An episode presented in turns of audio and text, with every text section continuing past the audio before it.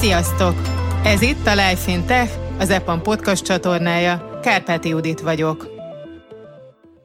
A Life in Tech podcast csatorna legújabb beszélgetésében Hang Barnabás, senior szoftverfejlesztő mesélt arról, hogyan lett epamos, és milyen a munkába való beilleszkedés akkor, ha valaki egy olyan városból végzi feladatait, ahol nincs epamiroda, mint például Pécset. Szia Barnabás! Szia, és köszönöm a meghívást! Egy rövid bemutatkozást szeretnék kérni tőled, milyen út vezetett az EPA még? Pécset végeztem a Pécsi Tudományegyetem programtervező informatikus szakán, a karrieremet szintén Pécset kezdtem, az egyetem alatt dolgoztam gyakornokként, majd alvállalkozóként dolgoztam hosszabb ideig, valamint idén februárban jelentkeztem az EPAM-hoz, és fel is vettek, és most az EPAM-nál dolgozom, mint Senior Software Engineer. Egy pillanatra megállnék annál, hogy jelentkeztél az EPAM-hoz, és fel is vettek. Először is hogy került a látókörödbe a cég?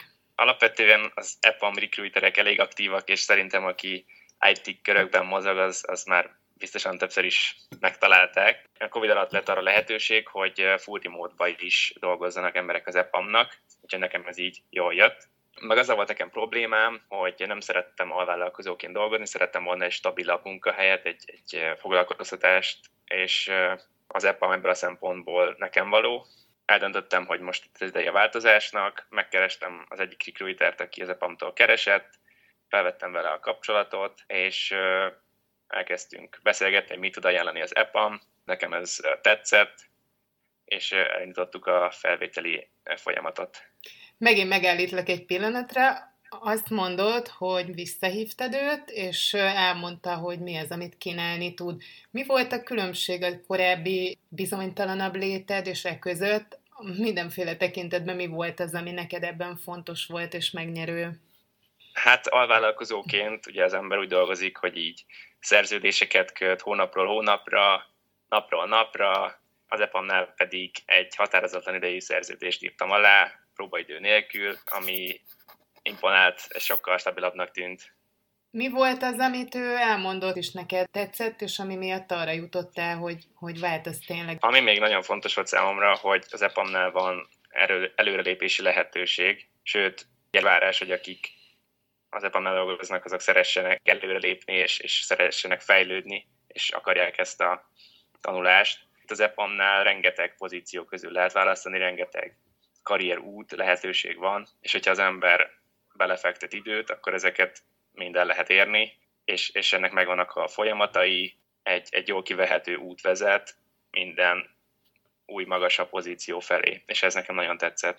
Miként zajlott a folyamat onnantól, hogy megkerested újból őket, illetve visszahívtad azt, aki korábban téged megkeresett? Alapvetően először egy ilyen kötetlen beszélgetés volt, hogy mit tud ajánlani az EPAM, mire lenne nekem szükségem, mi az, ami engem érdekel, és amikor így megbeszéltük, hogy ez engem érdekel, akkor egy HRS interjú volt az első, ez igazából ilyen beszélgetés jellegű, azután egy technikál interjú volt, ami fejlesztői tudást mérte fel, valamint kellett egy kicsit programozni is, a harmadik interjú pedig egy menedzser interjú volt, ott is inkább így magamról kellett mesélni, meg a terveimről, és mindez a három interjú egy hét alatt lezajlott, teljesen online, három különböző emberrel, következő héten pedig kaptam egy állásajánlatot, úgyhogy elég gyorsan ment, mondhatom, hogy két héten belül az egész lezajlott. Honnan dolgozol te?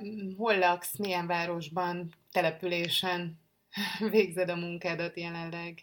Jelenleg Pécset élek, és itt is dolgozom. Most mindenki otthonról dolgozik így a Covid miatt, tehát nagyon nagy különbséget nem érzek a többi kollégámhoz képest. Ez a lényeg egyébként, és ez egy érdekes dolog ebben, pont a beszélgetésünknek az egyik kiinduló pontja, hogy jellemzően korábban, aki egy bizonyos városban lakott, akkor az ottani epamirodában is dolgozott. Jelesül Budapesten, Szegeden és Debrecenben vannak epamirodák, és aki ott dolgozott, az tulajdonképpen ott is lakott ezen a helyen.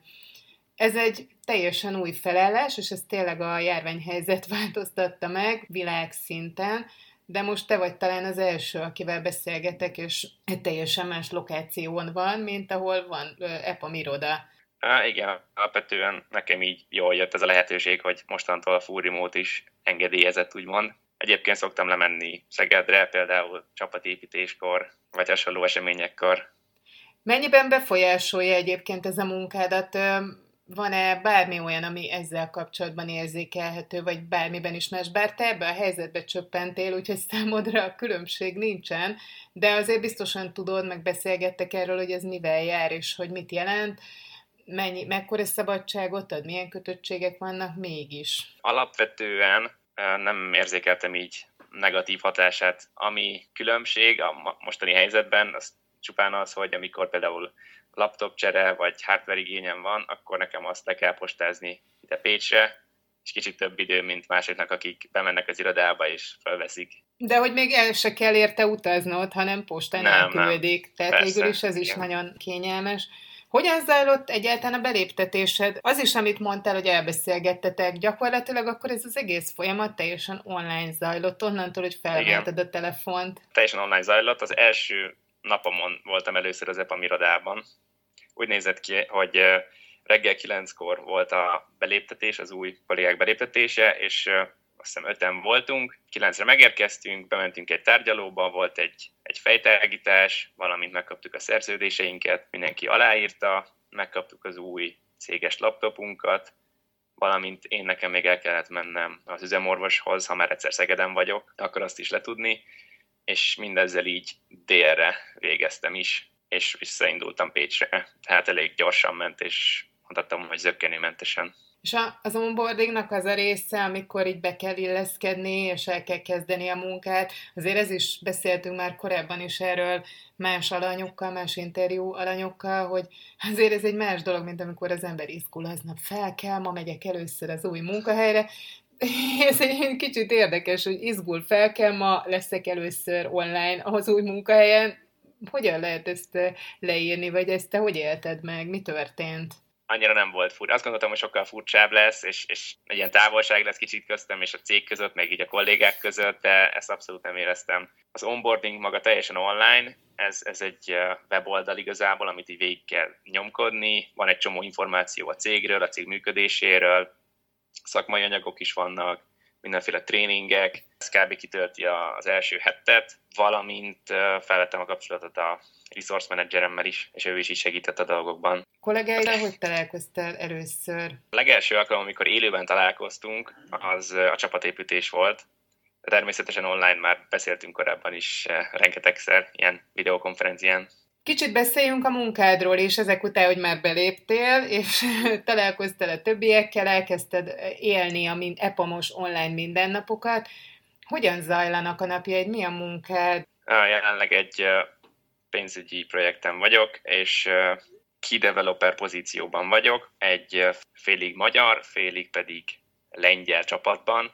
Tehát van sok lengyel kollégám, meg ukrán kollégám is van, Alapvetően ez most indult ez a projekt, vagy hát a mi csapatunk indult egy meglévő projekten, még így az onboarding fázisában vagyunk, de már, már user story-kat finomítgatunk és, és fejlesztünk is. A napi kommunikáció az angolul folyik, ami egyébként szerintem tök jó. Én nagyon élvezem, hogy tudom gyakorolni az angol tudásomat, és, és így kamatoztatni. Kikkel dolgozol szorosan együtt, kik a kollégáid? Alapvetően a legszűkebb értelemben vett bekendes csapat az négy kolléga, kettő magyar és kettő lengyel fejlesztő, akikkel így szorosan közreműködünk nap, mint nap. Ebben a feladatkörben, amit csinálsz, Szerinted mik azok az előnyök, a home office-nak az előnyei annak, hogy tényleg onnan dolgozhatsz, ahol élsz, és mik azok, amik ezért mégiscsak hátrányok, és egy kicsit nehezebbé teszi ezt a dolgot? Jelenleg uh, szerintem abszolút előny az, hogy nem kell munkába járni, és nem kell közlekedni, mert az, az, az jelentős időt elvenne a napból, és ez mondjuk fél óra, tegyük fel, akkor minden napom egy órával hosszabb, és azt csinálok, amit szeretnék. Én például reggelente el szoktam menni futni, ami így simán belefér munka előtt, és ez szerintem nagyon király. Negatívumként nyilván azt tudnám felhozni, hogyha a többiek irodában dolgoznának, és én külön otthon egyedül, akkor az úgy kellemetlen lenne, de a jelenlegi helyzetben még csak ez sincsen, mert mindenki otthonról van, és így érzem miatt kizárva magam. Ki tudott alakulni egy ilyen kollegiális visszaany, tehát ugyanúgy érzed, hogy van kapcsolódás, valakivel jóba vagy, valakivel esetleg kevésbé, ami teljesen természetes egy munkahelyen, nem mindenki lesz az embernek a legjobb kollégája, van akivel csak szakmai, valakivel, meg vannak azért akár baráti szálak is. Természetesen ez ugyanúgy ki tud alakulni kicsit furcsa volt először találkozni, úgyhogy már hónapok óta együtt dolgoztunk, és nem láttuk egymást soha a valóságban, de azt gondolom, hogy ugyanolyan barátságok ki tudnak alakulni. Milyen céljaid, terveid vannak most a következőkre? Terveim a jövőre nézve szeretnék uh, lead software engineer pozíció fele menni, de eddig még, még elég sok mindent kell tanulnom. És látod magad előtte lehetőségét a tanulásnak? Megvan már az irány, hogy merre fogsz haladni a tanulásban az EPAM-nál? Természetesen ehhez minden segítséget is megkapok, akár mentorálás, akár a projekteken, amelyiken dolgozok, és azt gondolom, hogy ez egy elérhető cél. Köszönjük, hogy ismét velünk tartottatok. A következő adásig pedig olvassátok interjúinkat, cikkeinket a Life Intech blogon, és hallgassátok a korábbi beszélgetéseket itt a csatornán.